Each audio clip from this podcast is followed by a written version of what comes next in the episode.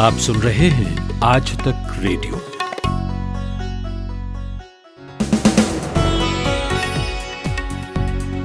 नमस्कार, यह है बारह अक्टूबर की शाम का दिन भर।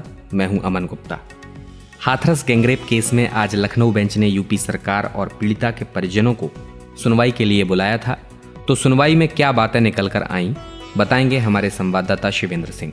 मुंबई में आज ग्रिड फेल हो जाने से कई घंटे तक पूरे शहर में बिजली नहीं रही। इससे मुंबई की लाइफलाइन लोकल भी थम गई। लोगों को तमाम तरह की परेशानियों का सामना करना पड़ा। हालाँकि बाद में इसे सुधार लिया गया तो आज जानेंगे कि आखिर ग्रिड फेल होने के कारण क्या होते हैं और इसे कैसे संभाला जाता है। और बिहार चुनाव से जुड़े अपडेट के अलावा बात करेंगे कि क्यों बिहार में बीजेपी जेडीयू के बिना चुनाव नहीं लड़ती है। साथ ही ये भी जानेंगे कि दिल्ली में अब तक हुए ट्री ट्रांसप्लांटेशन का कोई मतलब क्यों नहीं निकला है। लेकिन पहले सुनिए हेडलाइंस माधुरी से।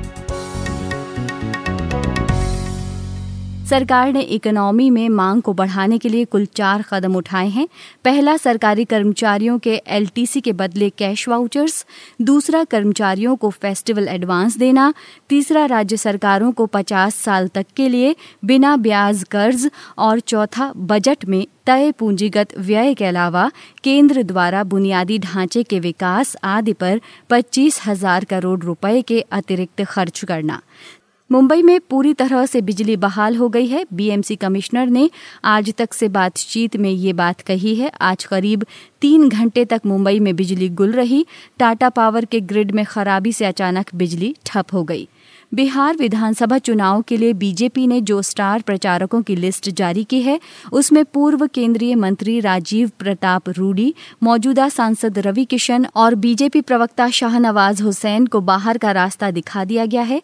तमिलनाडु की राजनीति में कांग्रेस को झटका देने वाला बदलाव हुआ है। मशहूर स्टार और नेता खुशबू सुंदर ने कांग्रेस पार्टी से इस्तीफा दे दिया है। खुशबू सुंदर ने अब भारतीय जनता पार्टी ज्वाइन कर ली है। हिमाचल प्रदेश के मुख्यमंत्री जयराम ठाकुर कोरोना पॉजिटिव हो गए हैं। इसकी जानकारी खुद मुख्यमंत्री जयराम ठाकुर ने एक ट्वीट करके दी। बीते एक हफ़्ते से शिमला स्थित अपने सरकारी आवास में सीएम जय ठाकुर क्वारंटीन थे और आज आईपीएल में केकेआर के सामने बेंगलुरु बैंगलोर की टीम होगी। फ़िलहाल केकेआर पॉइंट्स टेबल में तीसरे नंबर पर है तो वहीं आरसीबी चौथे नंबर पर काबिज है। प्लेऑफ की रेस में फ़िलहाल दोनों ही टीमें बनी हुई हैं। आज तक रेडियो, सुनता है सारा जहाँ।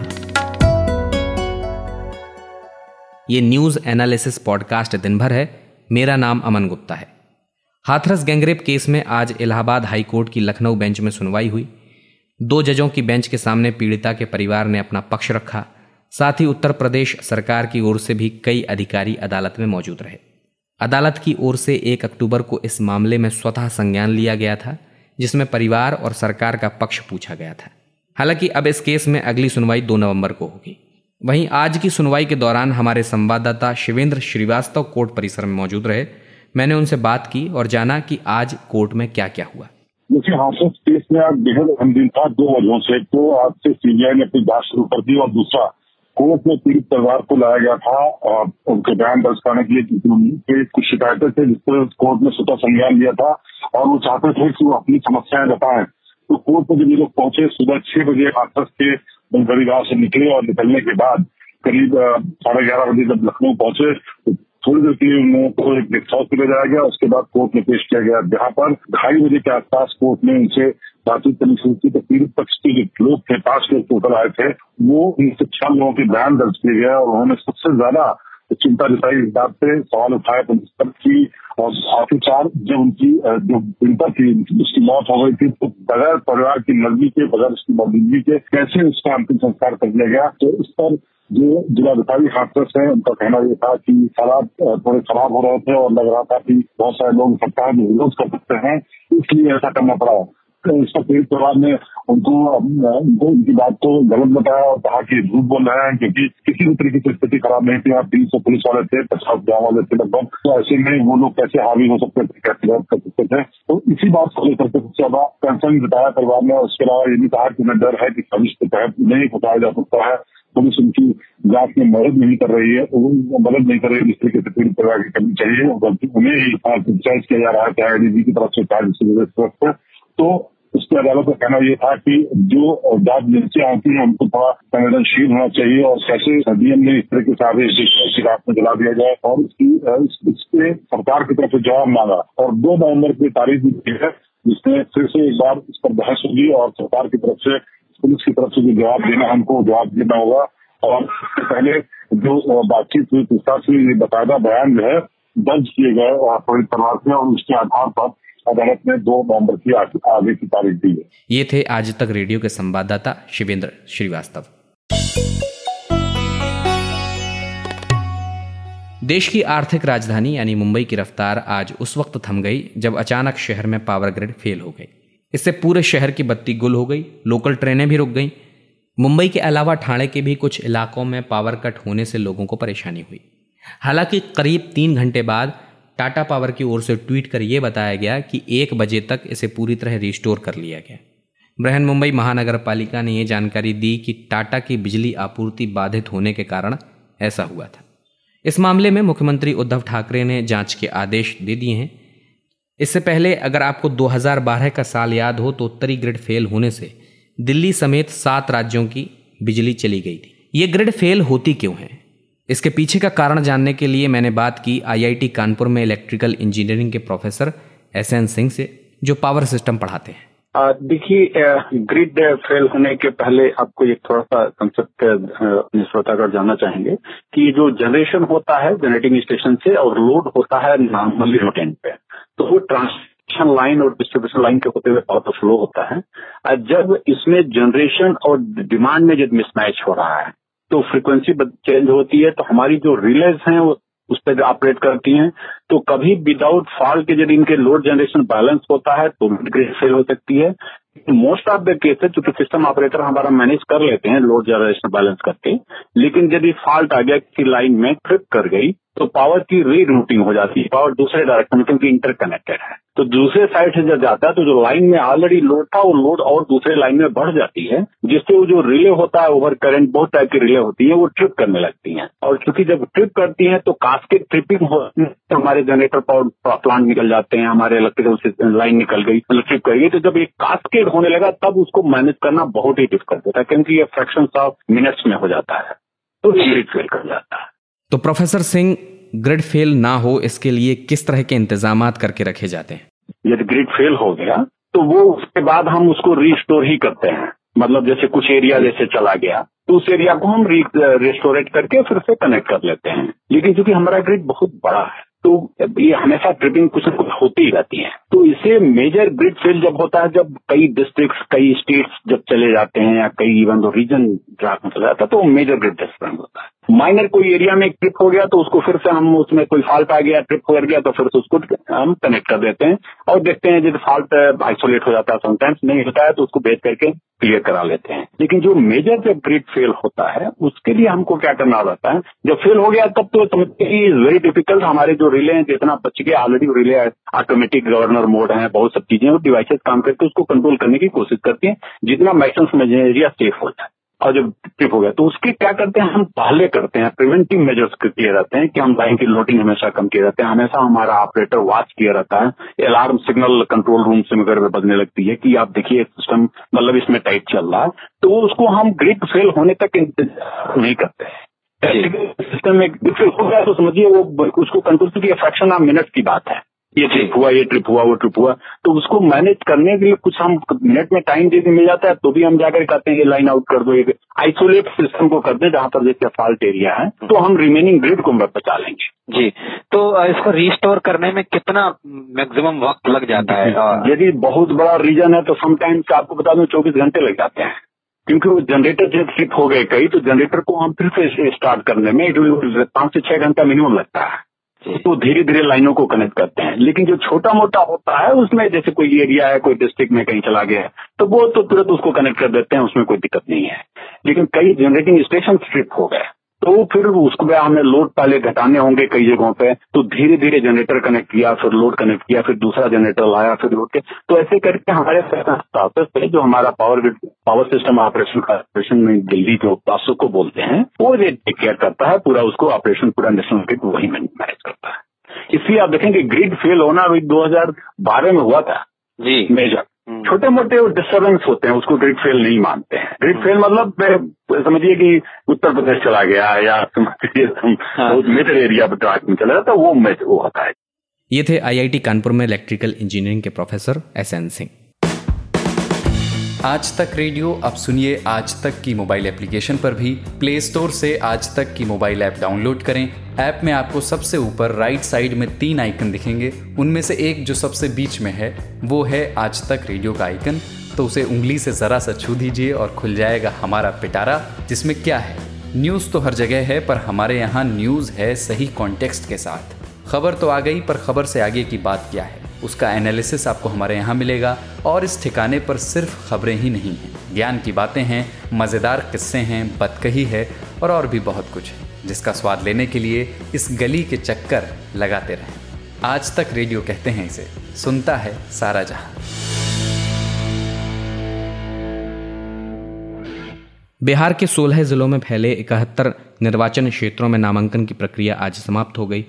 बिहार विधानसभा चुनाव में अब बस दो हफ़्ते का वक्त रह गया है। पहले चरण का मतदान 28 अक्टूबर को होना है।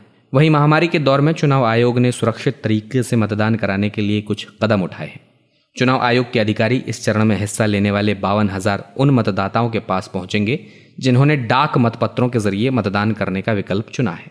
चुनाव अधिकारी पोस्टल बैलेट इन पात्र मतदाताओं तक पहुंचाएँगे। वहीं सियासी पार्टियों ने अपने अपने स्टार तहशीरकारों यानी प्रचारकों की लिस्ट जारी कर दी है। बीजेपी की लिस्ट में तीस लोग हैं और कई बड़े नाम इसमें से गायब हैं। बिहार से बीजेपी के इकलौते बड़े मुस्लिम चेहरे और राष्ट्रीय प्रवक्ता शाहनवाज हुसैन का इसमें नाम नहीं है। इसके अलावा पूर्व केंद्रीय मंत्री राजीव प्रताप रूडी, भोजपुरी सिनेमा के जाने माने स्टार रवि किशन पवन सिंह और दिनेश लाल यादव उर्फ़ निरहुआ को किनारे कर दिया गया है। प्रधानमंत्री नरेंद्र मोदी, बीजेपी अध्यक्ष जेपी नड्डा, रक्षा मंत्री राजनाथ सिंह और अमित शाह से लेकर गिरिराज सिंह, स्मृति ईरानी, अश्विनी कुमार चौबे और नित्यानंद राय का नाम इसमें है। तो अब इन लोगों की कैंपेनिंग अगर रंग लाती है तो एक बार फिर बीजेपी के वोट शेयर का प्रतिशत बिहार में बढ़ेगा। और ऐसा पिछले कई चुनावों से हम लगातार देख भी रहे हैं। 2015 में भी बीजेपी यहाँ तीसरे नंबर की पार्टी रही थी, लेकिन उसका एक पार्टी के तौर पर वोट शेयर सबसे ज़्यादा था। वहीं नीतीश कुमार की सुशासन बाबू वाली जो छवि है, बीते कुछ समय में उस पर बट्टा लगा है। अब ऐसे में सवाल उठता है कि बीजेपी फिर भी यहाँ सीधे चुनाव लड़ने से कतराती क्यों है? यही पूछा मैंने बिहार की राजनीति की बारीक समझ रखने वाले अरविंद कुमार से, जो जामिया मिलिया इस्लामिया में प्रोफेसर भी हैं। अमन जी, ऐसा है कि ये आपका ऑब्जर्वेशन बिल्कुल सही है कि बीजेपी का वोट परसेंटेज लगातार बढ़ रहा है। लेकिन बिहार की राजनीति को पिछले, खासकर तीस साल की राजनीति की बात करें तो भारतीय जनता पार्टी के पास कभी भी अकेले अपने बूते इतना वोट कभी भी नहीं रहा है कि वो बिहार की राजनीति में जीत कर और अपने बूते सरकार बना सके। तो इसलिए एक तरीके से कई जानकार ये भी कहते हैं कि नीतीश कुमार जो है एक तरीके से भारतीय जनता पार्टी के लिए बैसाखी का काम करते हैं। और पर राम मंदिर के मूवमेंट का जो फ़ायदा हुआ वो उस हिसाब से बिहार में आ, हमेशा लगातार उनको उनके कमंडल की राजनीति को मंडल की राजनीति में हमेशा एक चैलेंज दिया बिहार में, जो लालू प्रसाद और तमाम जनता दल के रामविलास पासवान का भी नीतीश कुमार भी साथ होते थे। लेकिन जब से नीतीश कुमार अलग हो गए, तब से यदि आप देखें तो भारतीय जनता पार्टी हमेशा से ही नीतीश कुमार के साथ ही चुनाव लड़ी है।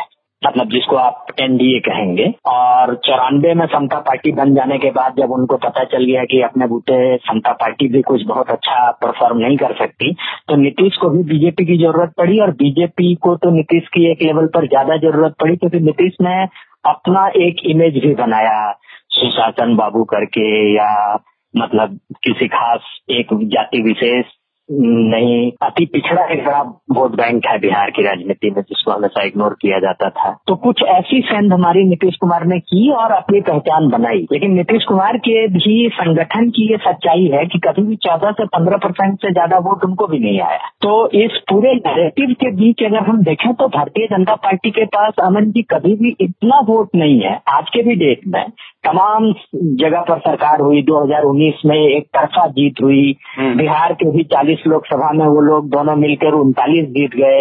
लेकिन आज तक भी इलेक्टोरल लेवल पर भारतीय जनता पार्टी को ये कॉन्फिडेंस नहीं है कि वो अकेले चुनाव लड़ जाए। तो अरविंद जी बीजेपी जेडीयू के बीच गठबंधन ज़रूरी है या मजबूरी है? नहीं नहीं एकदम मजबूरी है। देखिए भारतीय जनता पार्टी को जहाँ भी लगेगा कि उसकी मजबूरी से वो बाहर निकल सकता है, वो निकलता है। आप महाराष्ट्र में देखिए, वो निकल गए।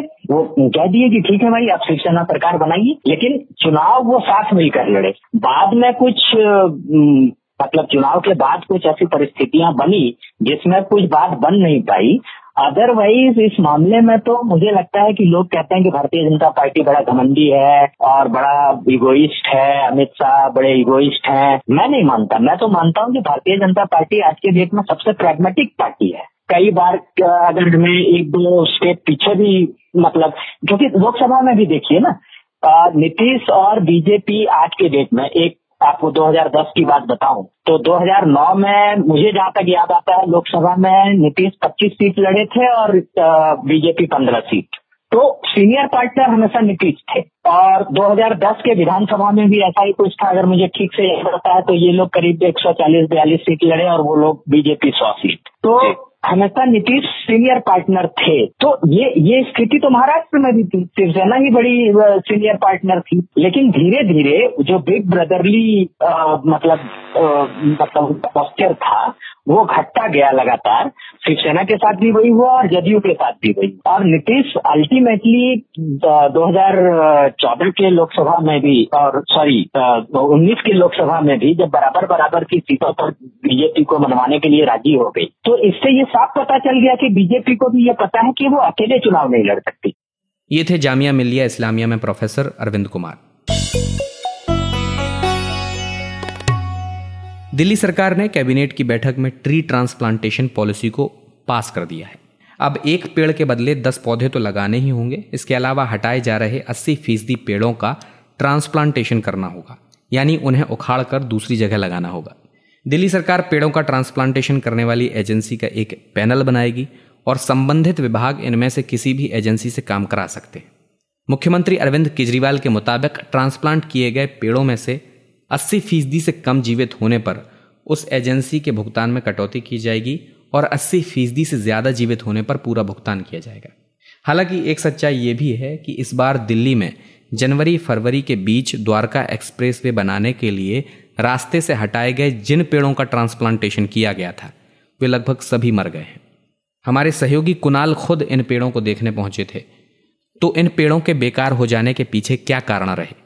ये जानने के लिए मैंने बात की पर्यावरणविद विमलेंदु झा से। देखिए ट्रांसप्लांटेशन जो जो एक एक तरीका है, वो उसमें ही कमी है। अगर आप देखें तो पिछले 10-15 वर्षों से बहुत बार ट्रांसप्लांटेशन का प्रयास किया गया है। जिस तरह की स्पीशीज हमारे हमारे दिल्ली में है और जिस तरह के पेड़ हमारे दिल्ली में है, उनको उखाड़ करके दूसरे जगह लगाना सक्सेसफुल नहीं हो सकता है और जिसका उदाहरण हमें कॉमनवेल्थ गेम्स में भी मिला है दिल्ली यूनिवर्सिटी में भी मिला है और अभी पिछले वर्ष जो द्वारका द्वारका एक्सप्रेस वे बना था, वहाँ जो सैकड़ों जो पेड़ थे जिनको वहाँ से हटा करके दूसरे जगह ट्रांसप्लांट किया गया तो transplantation as a policy as a science is not successful और उसको समझना बहुत आवश्यक है और इसके बावजूद जो है दिल्ली सरकार ने अभी ट्रांसप्लांटेशन पॉलिसी लेके आए हैं वो। तो हमें ये सोचना बहुत ज़रूरी है कि एक तरह से ट्रांसप्लांटेशन और cutting of a tree of a tree में ज़्यादा डिफरेंस नहीं है क्योंकि ट्रांसप्लांटेशन का सक्सेस रेट इंडिया में बहुत ही खराब है ऑलमोस्ट ज़ीरो परसेंट है तो फिर आपको transplantation as as a method अपनाना ही नहीं चाहिए उसको आपको अपने ऑप्शन लिस्ट में रखना ही नहीं चाहिए। और और, और वही वही प्रॉब्लम है जिसके कारण सारे के सारे एनवायरमेंट जो है जितने जितने भी पर्यावरण पे काम करने वाले लोग हैं सबने इस ट्रांसप्लांटेशन पॉलिसी का